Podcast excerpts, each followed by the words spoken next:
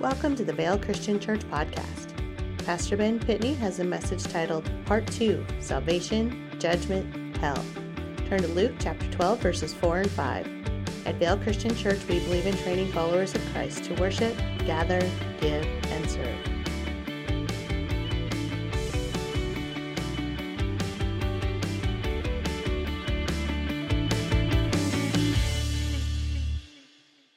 So, we're still in this series called One Love, and we're talking about this battle the battle between the kingdom of heaven and the kingdom of Satan. The battle is purposeful, Satan is purposefully left alive by God. We've been kind of discovering what that is.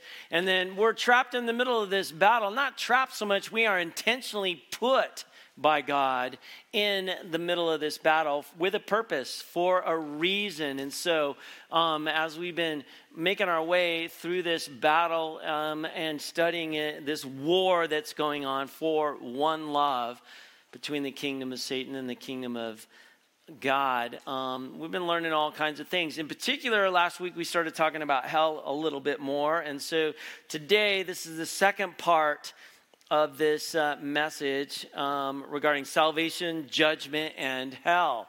So you can take out your Bible and turn to Luke chapter 12. And then you can also put your finger in the Gospel of Matthew. And uh, I've been trying to do this here a little bit lately. So uh, if you're taking notes on the back, there are some fill in the blank notes, and I'll do my best to um, let you know when those come up. There's seven points today and uh, a bunch of places that you can fill in the blank. Okay?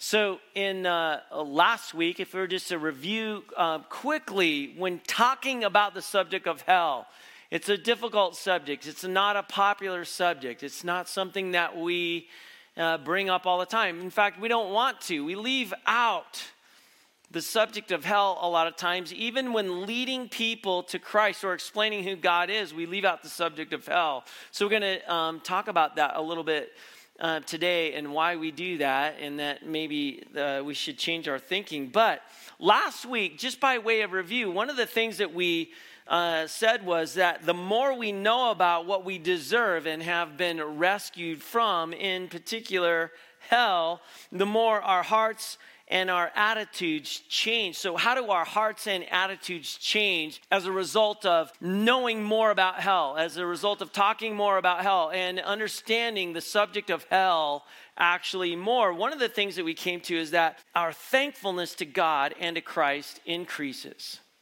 The more you know about hell, the more uh, our thankfulness to God and to Christ increases. The more you know about hell, number two is um, our perspective on our own present trials and struggles will be helpful.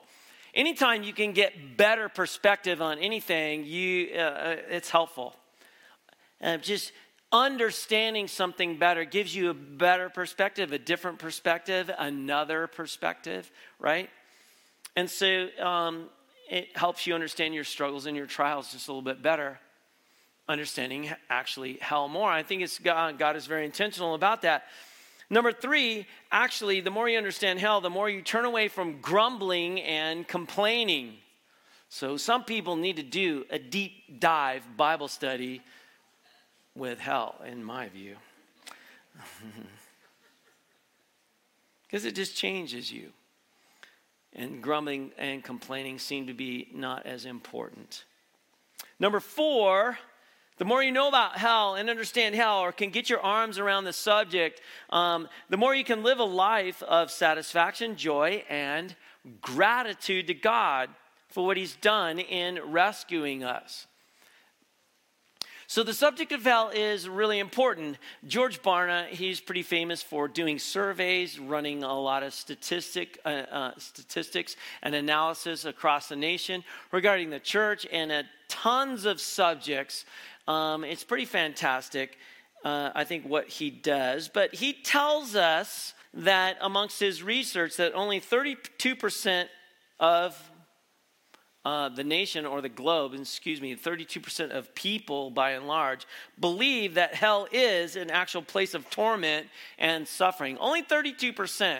If you just survey everybody, 32% believe that it's a place of eternal um, suffering and torment. 40% believe it's a state of eternal separation from God.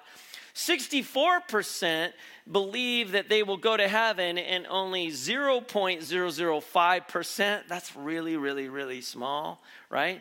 Believe that they will be sent to the eternal flames. Okay, so.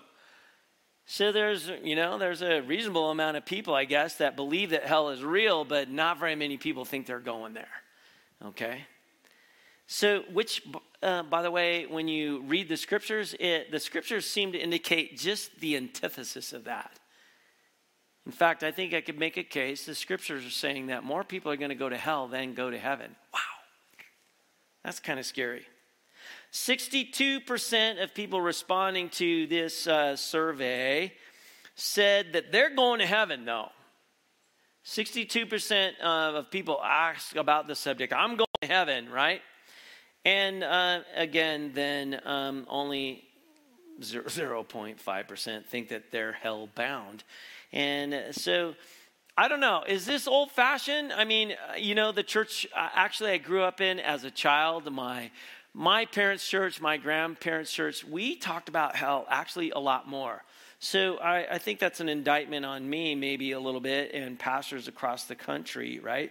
I even had a college professor who said that hell is disappearing.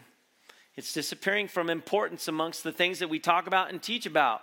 Here's my first point. If you're um, taking notes, you're going to fill in the blanks. Most people simply do not believe they or others warrant or deserve going to hell. Most people, that's what they, that's what they believe. That um, they or others, they, there's no warrant and they do not deserve to go to hell, right? Because they believe hell is for non believers. Hell is for non believers, and most Americans don't believe that there's anything really like a non believer or that they're a non believer, right? It's a very general category that we're like, well, if you don't believe, but there's nobody that doesn't believe. All right, so they believe that everyone um, across our nation, our culture, believes actually that everyone has an equal chance at this life and the next life. It's on all, everybody's on the same in the same place. We all have an equal chance. So the bottom line is that hell's not fair if most people are somewhat spiritual or basically good. Which is kind of scary, but that's what our culture believes, right? Even if one's assignment to the dark abyss were based on your deeds, how can we reconcile eternal suffering with a su- uh, uh, just a few sinful blunders or mistakes or, you know, a few swear words? Surely we're not going to go to hell because of those things. I mean, God would not do that, right? Of course, though, of course. Hitler he's going to hell, right? It's amazing how we can pull that guy out of just.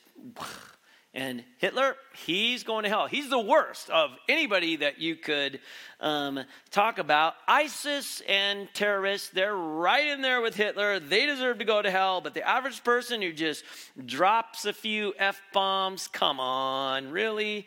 God wouldn't do that. I mean, if you cheat, you know, here and there, taxes, whatever. I mean, everybody does that, right? Um, mediocre sinners, they're not gonna, come on, really? They're not gonna go to hell. That's what our culture believes. Surely those people would be exempt because, I mean, they're not Hitler or ISIS, you know, cutting people's heads off or something like that. Murderers, yeah, I'm good with it. Go to hell, right? Number two, Others simply dismiss the concept and existence of hell altogether. There's a concept of hell and the existence of hell. No, come on, right? Even many modern Christ followers struggle to reconcile a loving God with one who would condemn humankind to eternal torment. I mean, God is love. Why would he condemn people to eternal torment. That doesn't make any sense to me. Doesn't make any sense. Most believe that God is kind and gentle and forgiving, and He is, that's for sure. Why would He create people? Why would He create anything only to eternally punish the majority of His creation? should finite sins receive an infinite punishment? Come on, right? But I'm not speaking like this is just a little thing in our culture. This is the majority of what our culture believes. I would say the majority of what the globe believes. These common beliefs of our culture have led people to shy away from even using the word actually, unless you're really mad, all right, at someone, then you can use it, okay? People hesitate to talk about hell. Christ followers hesitate all the time to talk about hell because we don't want to include the bad news, right? We, we want to be encouraging and, and inspiring and motivate and help people come to Jesus. And if you start that conversation about hell, that's not going to go good, right? The existence of hell is difficult, it's challenging theology regarding being a Christ follower a follower of Jesus. But theology is one of those things too. Those, that's reserved for pastors, scholars, right? Theologians. But church people, I mean, that's Pastor Ben's job. He's supposed to kind of like, you know, help us get our arms around it and explain it and put it into some simple terms. Theology, that, that's not for me, especially the- theology of hell. What could be a theology of hell? Lots of pastors feel preaching on hell is actually unproductive. I'm actually still shocked how many pastors just think, look, we don't got to talk about hell. Let's talk about Jesus and preach Jesus. As if you can preach Jesus without talking about hell. But who wants to hear about a judgmental God? Who wants to believe a God uh, uh, like that even exists, but I'm not exaggerating. It sounds like I could exaggerate. Maybe you've been around me a little bit too long. I don't know. But pastors across the country, across the globe, don't talk about hell. I would say, even, I have to admit, if I'm very honest, that I have not preached very much on hell over the course of my career. It's not something that I've addressed as often as I am recently convicted of, even more now. Number three, here's the third point if you're taking notes. Evangelicals, maybe you consider yourself an evangelical, either do not believe in the doctrine of hell or have no longer or, ha, or no longer have the courage and conviction to stand and say anything about hell. Courage and conviction are the two words there that are key. Because it takes courage and it takes conviction to talk about it, right? It just does. So I can't think of anything more politically incorrect to preach on in the 21st century America than the wrath of God and hell. it's politically kind of an unsafe thing. The justice of God, the doctrine of God. Oh my gosh, here we are, Sunday morning, we're talking about hell. And Pastor Ben has said it about 18 times already in church. Americans believe that hell exists, but they aren't as sure as they once were. We're wincing about it. And many question whether it lasts forever. We talked about that last week, right? And come up with this concept of annihilation. And uh, last week, one of my points was that annihilation and eternal torment, eternal torture in hell forever. The difference between those two concepts is measureless, right? Measureless. So, but though this is a current trend in our society, and most churches not to talk about hell. Should we be concerned about it?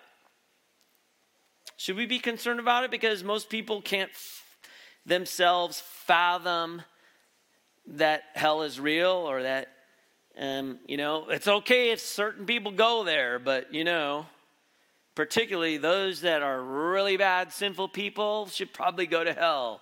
But I don't really want to talk about it, right? As moral people, hell is often difficult to justify. It's really hard for us to justify it. Rational people, hell is difficult to understand. Emotional people, right? Hell's uh, difficulty, it's, it's difficult to fully accept it, right? God is loving. So, does the doctrine of hell have any impact on our understanding of God and the gospel? Does it have an impact? Heaven's trending right now, talking about heaven. It's trending. Hell is disappearing, just like my college professor would say. Should we just let it go and die a painless death? Does it really matter? Is this an important subject? Something we should be addressing, right? Luke chapter 12, let's just look at these two verses. Um, I set out um, to make sure that we read first. We talked about these last week. Luke 12, starting in verse 4. I tell you, my friends, do not be afraid of those who kill the body, and after that, have nothing more they can do. But I will warn you whom you should fear. Fear the one who, after the killing, has the authority to throw you into hell. Yes, I tell you, fear him. Fear him. Wow. Wayne Grudem says, Well, I can't believe I, I took a class with Wayne Grudem, was um, a professor of theology, and uh, this is what he says. He says, Hell is a place of eternal conscious punishment for the wicked. That's a great definition for hell. The eternal, a place of eternal conscious punishment for the wicked. So many places we can go in the Bible and find hell. I said last week, it is smattered throughout the scriptures. It's hard to just go to one place in particular and capture it all. You got to search the scriptures. It's laid out across the scriptures in both New Testament and Old Testament. So I just want to go through one place. Turn to the book of Matthew. And I want you to observe for yourself. We say this all the time. I want to set out to sort of prove it uh, this morning. We say that Jesus has spoken more about hell than he has about heaven. I hate saying things without like proving it. So, um, and uh, I want you to be able to know it and understand it. So get ready. We're going to take just a little short survey through the book of Matthew. So turn there, and I'm going to try my best to go through it in order for the most part. I got a couple things out of order, but it's okay. Just a few pages right or left in the, in the Gospel of Matthew. Follow along, get your Bible out. There's one under that black chair if you don't have one. Get your phone up or your tablet, whatever you got, right? Matthew chapter 5. Go to Matthew chapter 5.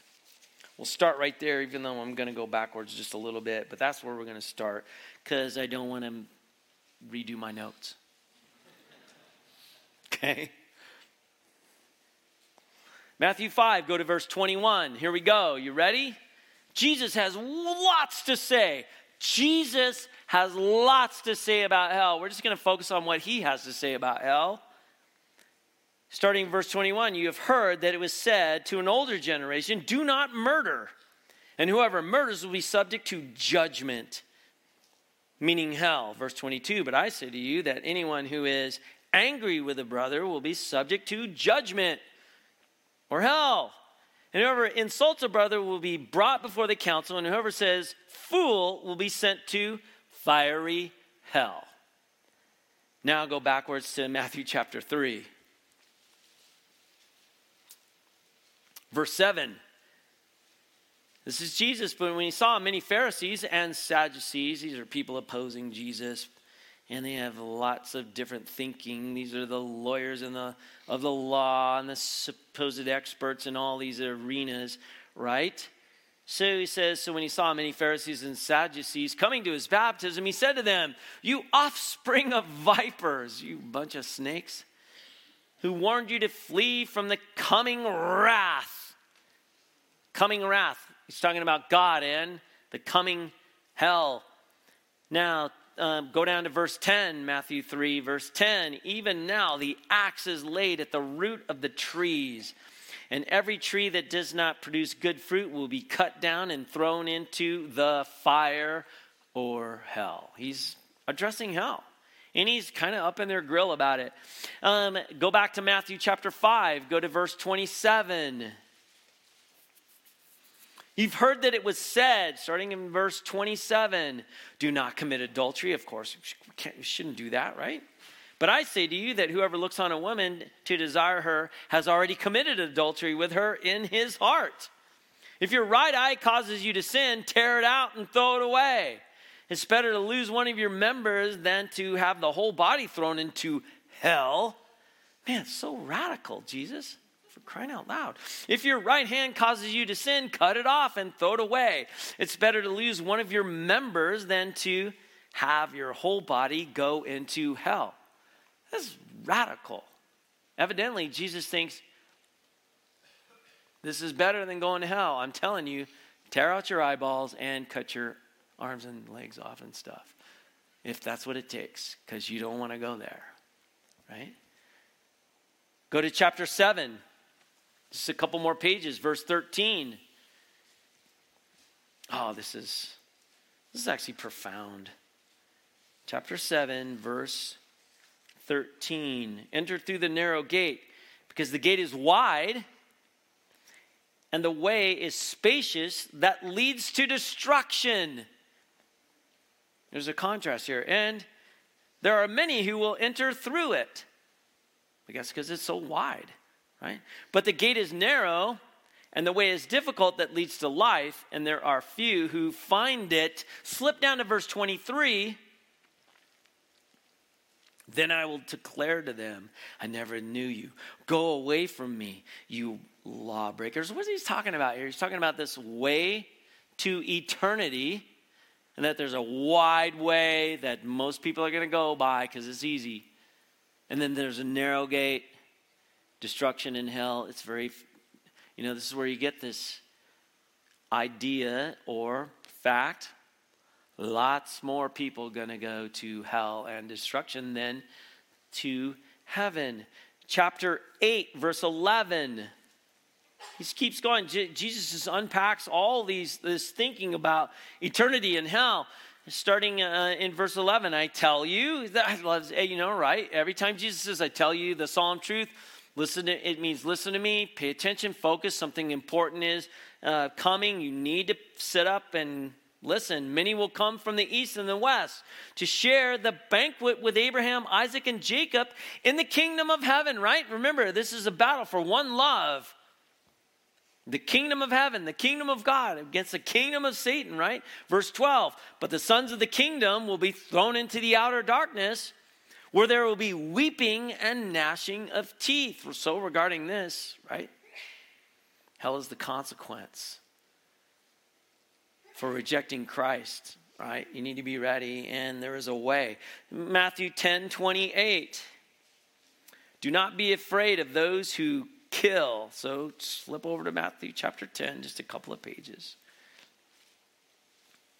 Verse 28 Do not be afraid of those who kill the body, but cannot kill the soul. Instead, fear the one who's able to destroy both soul and body in hell. That's just the parallel version uh, in Matthew of the Luke verses, right? Luke 12, 4 and 5 that we read earlier. Go to chapter 13, Matthew. Chapter 13, verse 30. Let both grow together until the harvest. At harvest time, I will tell the reapers first collect the weeds, tie them in bundles to be burned, then gather the wheat into my barn. What's he talking about? You know, you know, I, am not teaching through all of these things, but this is uh, metaphorical. This is a picture. He's creating layers of picture, right? Weeds, bad, sinful, rejection, don't belong. Gather them up, tie them up, burn them. Burn them. The wheat, though, comes to um, uh, my barn. Matthew 13, go to verse 40 in the same chapter, verse 40. As the weeds are collected and burned with fire, so it will be at the end of the age. So, see, he's talking about the end of the age, things to come, right? Verse 41 the Son of Man will send his angels. What are the angels going to do? He's going to send them. For the angels to do this, they will gather from his kingdom everything that causes sin, as well as all the lawbreakers. They'll be uh, they will throw them into the fiery furnace where, they will, where there will be weeping and gnashing of teeth. God gathers them up, ties them up, sends them to be burnt, where there's weeping and gnashing of teeth. Matthew 13, verse 49. Keep going, just in the same chapter. It'll be this way at the end of the age. Angels will come. Again, the angels. No wonder everybody's all scared of them, right? Angels will come, separate the evil from the righteous. And then what? Throw them into the fiery furnace where they will be burnt, where there will be weeping and gnashing of teeth. So much gnashing and crying. Sounds awful. Go to chapter 18. Chapter 18. Oh, here it comes again. Jesus, so radical regarding talking about this stuff. If your hand or your foot causes you to sin, cut it off, throw it away. Don't donate it to science. It says throw it away. It's better for you to enter uh, life crippled or lame than to have two hands or two feet or be thrown into eternal fire. Again, with your eyes. If your eyes cause you to sin, tear it out, throw it away. It's better for you to enter into life with one eye than to have two eyes and be thrown into fiery hell. It's radical, it's so extreme. He's making a point cut these things off, that's way better than going to hell. There's a point there. Hell must be really, really awful. Go to chapter 23. Chapter 23, verse 15. 23. Oh man, here we go. Remember the Pharisees, Sadducees, the experts in the law. Verse 15 Woe to you, experts in the law, and you Pharisees, hypocrites! You cross land and sea to make one convert, and when you get one, you make him twice as much a child of hell as yourselves. Slip down to verse 33. Man, these guys, you snakes, you offspring of vipers, children of snakes, offspring of, that's, wow. Sounds gross. How will you escape being condemned to hell? I mean, just pay attention to the, how he's talking to the Pharisees and what they're doing, what they're focused on. It's like, you're going to hell, you guys. That's radical. That's offensive. Chapter 24, one more page. Go to verse 50. Matthew 24, 50. Then the masters of that slave will come on a day when he does not expect him, and at an hour he does not foresee. Verse 51 and will cut him in two and assign him a place with the hypocrites where there'll be weeping and gnashing of teeth. Here's another uh, picture, here's another illustration. He paints it all, he puts it all together, and he says, What's the consequence here is hell. Go to chapter 25, verse 30, and throw that worthless slave into the outer darkness where there'll be weeping and gnashing of teeth. Oh! Uses that, actually, those, that illustration a lot because it sounds horrid. Go to verse 41. Then he will say to those on his left, remember, you know, all the dividing up people on the right, people on the left. And there, you're into these categories, right? There's two choices here. Depart, depart from me, you accursed, into the eternal fire that's been prepared for the devil and his angels. Right? Rejecting Christ, you're on the left. And then um, uh, believing in the work of Christ, right? So, I mean, he puts together all these illustrations, all these contrasts, you know, the weeds and the wheat, the, um, the chaff and, and, and the wheat, the right and the left, the sheep and the goats, all this kind of stuff, right? He's constantly talking about this. Verse 46, chapter 25.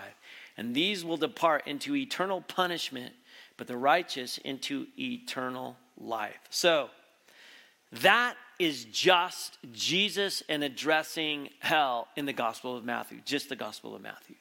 That's it. I mean, it, it takes a little bit of work to go through that, but Jesus is constantly talking about it. The, the author of, of, of this Gospel, Matthew, as he writes this all out, as he records this, his uh, through his eyes, this the, the gospel, the truth, the good news, and, and Jesus' words he records Jesus is talking about this all the time. And if you kept going and you went on to read the Gospel of Mark, the Gospel of Luke, the Gospel of John, all right, and in other places, right, Jesus testifies all the time to the existence of hell. It's included in everything that he teaches and that he addresses. The scriptures are saturated with Jesus' words about hell more than he spoke of heaven. Now you know for yourself if you flip through the verses with me. He spoke of hell more than all the other New Testament authors, all combined. Jesus always talking about hell. Here's my fourth point. So, from just this brief survey, you can conclude this, right? That Jesus believed that hell is real, it's a real place uh, that many will experience. He believed hell involves conscious, conscious eternal suffering. He believed God's, uh, God rules hell, yet it involves the absence of his benevolent love and his presence. He also believed that there is hope to be, um, to be spared from hell if we would believe the good news, the gospel. That's what's good news. Why are we always focusing on the good news? Because there's bad news and there's a contrast here. The good news that he brought. So I'm going to come back to it. So let me ask you do you believe what we just read together? Do you believe it?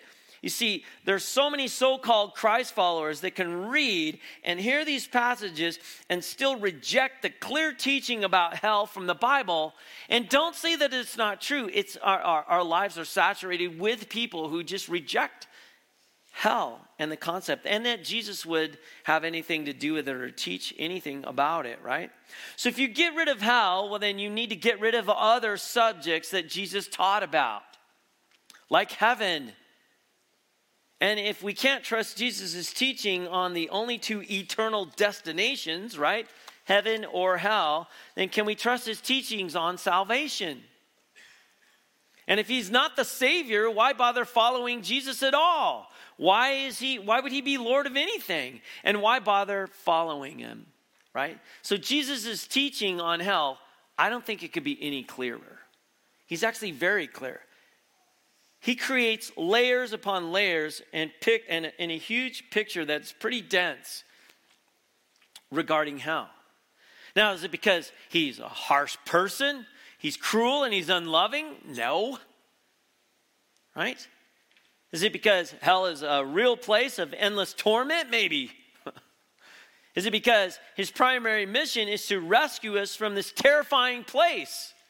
Is that his mission? See, that's what I think when you put it all together, when you create the picture that he's created, when you review the picture, when you stare at it really well, he's painting a picture because this is an awful, real place. The most famous Bible verses in all of the Bible, you could probably tell me. You could probably quote it in a version. Maybe you memorized it. We don't memorize very many verses in the scriptures um, as much as we used to. That's a little bit of a shame but John 3 16, right? I love the way the Net Bible reads in John 3:16. I think it's very accurate. For this is the way God loved the world. This is the way he loved the world. This is the way he demonstrated his love to the world. He gave his one and only son so that everyone who believes in him would not perish but have eternal life, wouldn't die in eternal hell but have eternal life. And then verse 17, which we don't include as much. For God didn't send his Son into the world to condemn the world, but that the world should be saved through him. So here's my fifth point. The solution is not to dismiss hell as an unloving concept. That's not the solution. Here's the solution the solution is to accept the reality of hell and to trust the love of God in Jesus Christ to save us from this terrifying reality. That's the solution to accept the reality of hell. We want to deny it, we want to pretend like it doesn't happen. The passage I read earlier was from Luke 12, 4 and 5, right? I tell you, listen, pay attention, sit up. This is really important. Jesus' words, right? My friends, he says, I'm concerned, so listen. Do not be afraid of those who kill the body, and after that, have nothing more they can do. It's a radical concept. Easy to say if nobody wants to kill you, but he's saying, listen, compared to, right? Verse 5, he says, But I warn you. I will warn you whom you should fear. Fear the one who, after the killing, has the authority to throw you into hell. Yes, I'm telling you, he says, fear him. Now, so Jesus has radical teaching. That's why, you know, I, I, I, like to see this. I like to shake us up a little bit. I think being a Christ follower is much more radical than we ever realize it is. It should be. It's radical. Jesus is radical. No wonder everybody wants to kill him.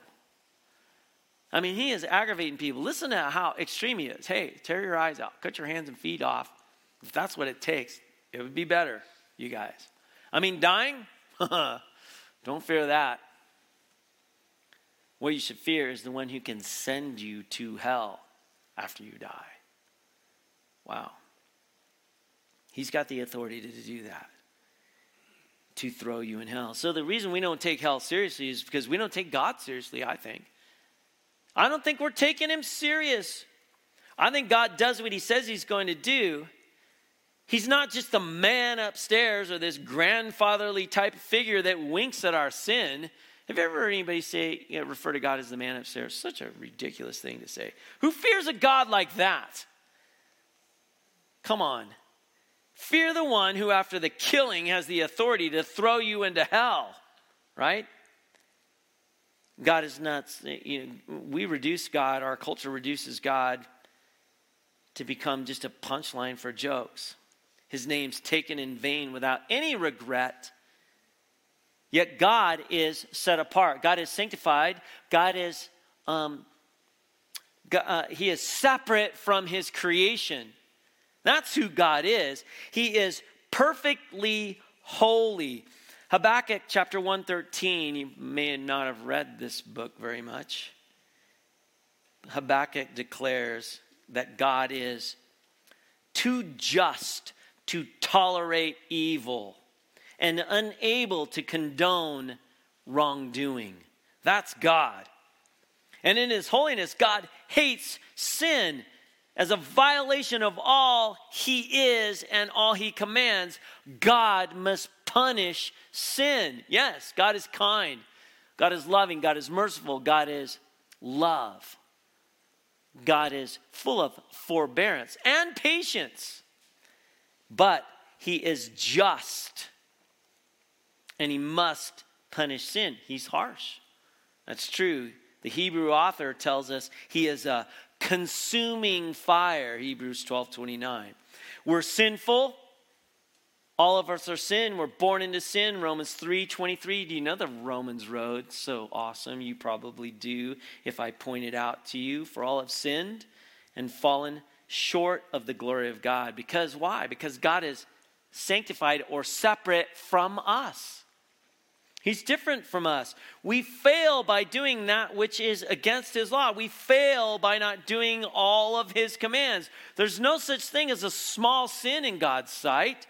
Although there are no degrees of sin, it's all sin to God. Sin is sin, but it's all huge. Each sin is, a, is cosmic treason against the Creator, our Creator. Each sin is an infinite violation against an infinite God that deserves infinite justice and infinite punishment, or he's not God. Because a failure to punish sin would be a failure to allow God to be God. Yet our culture doesn't like, we don't like it. We don't want to talk about God being like this. Our culture has chosen to redefine his love so that he's no longer holy. Our culture has chosen to define his sovereignty so that human autonomy is still preserved, right? We, got, we have rights. We have rights. And that wouldn't be fair for a God to be like that. The biblical thinking of a God that would send people to hell is too restrictive to human freedom and offensive to human sensibilities. And, and, and I mean, as, as if it's not like that. I mean, our culture thinks like this the culture that gave birth to the Holocaust, the culture that gives birth to the abortion explosion, demands that God answer their questions and redefine himself according to their dictates. Let's look, look at my, my sixth point here. Is it our job to prove God's ways to others? Is it our job to prove it? Is it our job to make God more marketable, more palatable? Is it our job to simply, or is it our job to simply proclaim what the Bible teaches regardless of the cost. You see, what is our job anyway as a Christ follower? What is our mission? What are our mandates? Have you ever heard somebody say, well, God doesn't send anybody to hell? You do that on your own. It's ridiculous. He sends people to hell. Stop saying that. God doesn't owe anyone an explanation or an excuse or an apology. He's God. Psalm 115:3 Our God is in heaven. He does whatever he pleases and he doesn't need a bunch of us apologizing for him. He doesn't need a bunch of us kind of making him more marketable and softening it up a little bit so people for fear they might turn away from Jesus. That's not our job at all. We have a mission and a mandate to preach, to teach, to declare the gospel, the good news. And you can't do that without telling people listen, you need a savior. You're lost. You have to get people lost before they know they need to be saved. What do I need to be saved from? Hell. When did we stop talking about that? When's the last time you talked to somebody including me, it's not easy. When's the last time, when you're explaining who God is, you bring up the subject hell? Hey, I want to tell you about Jesus. Now, let's talk about hell. It's not an easy thing to do. There's nothing, though, that you can do to alter the perfect character of God or His will. So, the most loving thing that you can do for anyone including the things that we are to do uh, for God and being obedient, the most loving thing that you can do for others is to proclaim who He is as He has revealed Himself in the scriptures. We should fear misinterpreting God and misleading people more than fearing political correctness or cultural relevancy. We're so wimpy. We don't want to talk about hell. Have you heard anybody say this? Oh, this is great. Attempts to air condition hell will ensure that more and more people will wind up in hell. That's what we want to do. We want to air condition it. It's not that bad. I love John uh, Walvoord. He has passed, I have multiple commentaries with John Walvoord. He was the president of Dallas Theological Seminary. Listen to what he says. He says, Though it is common for all Christians to wish that there were some way out of the doctrine of eternal punishment because of its inexorable and unyielding revelation of divine judgment. One must rely in Christian faith on the doctrine that God is is a God of infinite righteousness as well as infinite love. While on the one hand, he bestows infinite grace to those who trust him, he must, on the other hand, inflict eternal punishment on those who spurn his grace. If you're going to talk about heaven and eternal life, you must talk about eternal torment and punishment, eternal death, right? Jesus Christ did not bring us the gospel to enhance our self esteem. And it just doesn't seem like he came to be careful. He's radical. I see lots of places where he's wild and angry. I mean, listen to the way he talked to these guys. You snakes, you children of snakes, you vipers, you hypocrites, you Know, when's the last time you called somebody a snake? Serpent, viper. You're going to hell. You should cut your eye out. And your feet and your hands. It would be better than going to I mean, he's radical. I'm making it funny, but he's radical in the things that he says, right? He brought the gospel to save us. To save us from what? To save us from hell, which is the consequences of our sin. Matthew 1 21, that's where I should have started. Matthew 1 21. She will give birth to a son, and you will name him Jesus, because he will save his people from their sins. Sins send us somewhere. The moment you get rid of hell is the moment you no longer have any need for the good news or the gospel. Romans 5 8, a part of that Romans road and that journey, 5, 8, and 9. But the, God demonstrated his own love for us that while we were still sinners, Christ died for us much more then, because we have now been declared righteous by his blood, we will be saved through him from God's wrath. Our goal as Christ followers is to be a mouthpiece for Christ. That's our mission and our mandate. Tell the good news, preach the good news, share the good news, explain Jesus, all of him.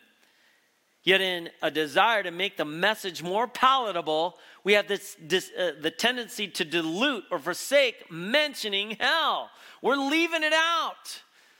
We're, I, I'm me included. It's not easy. I've done three funerals in the last few weeks.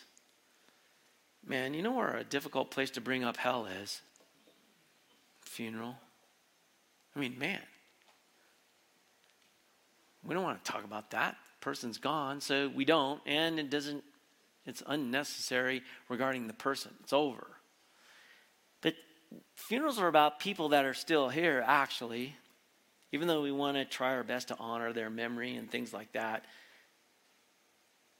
But it's not easy to talk about hell in any setting. When we, but when we make, when we try to make it more palatable and go a little easy. We don't represent Christ and his teaching. We, we rather what we present to the unbeliever is a message that can easily be rejected.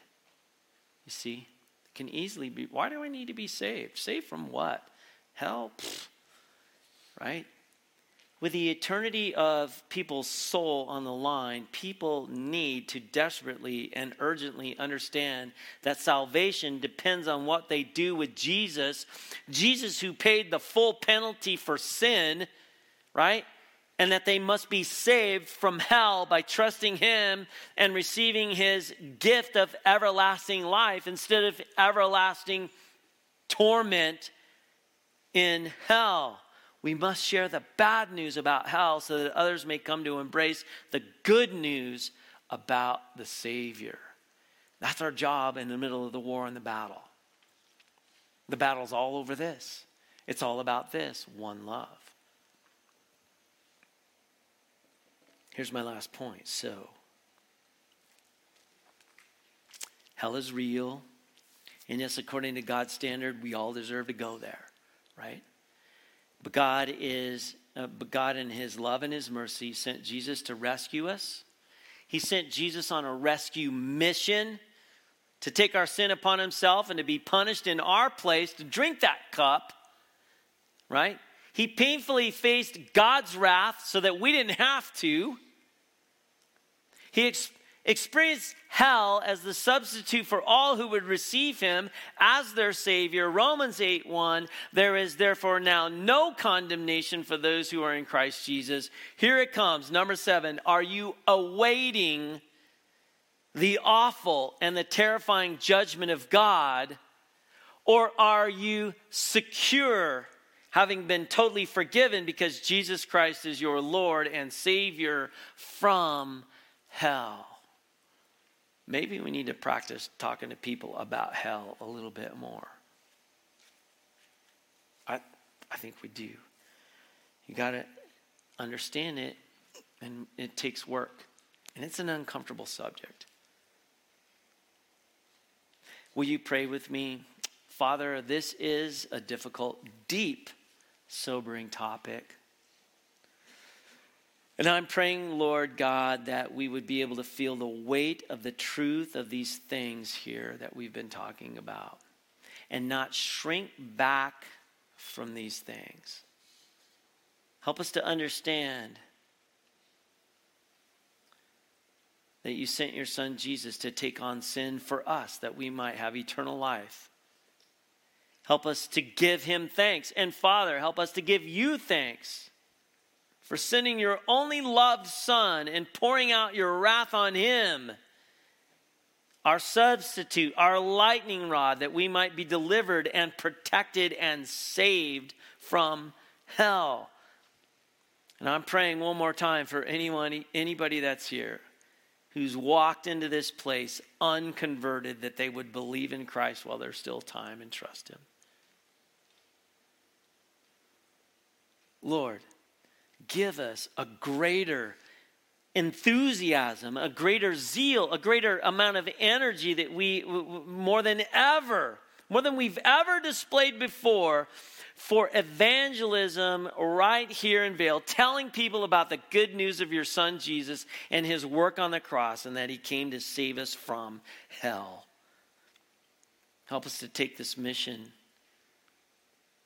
to just our community, to Tucson and Arizona, and all these other nations, Lord. We pray this in Jesus' name. Amen.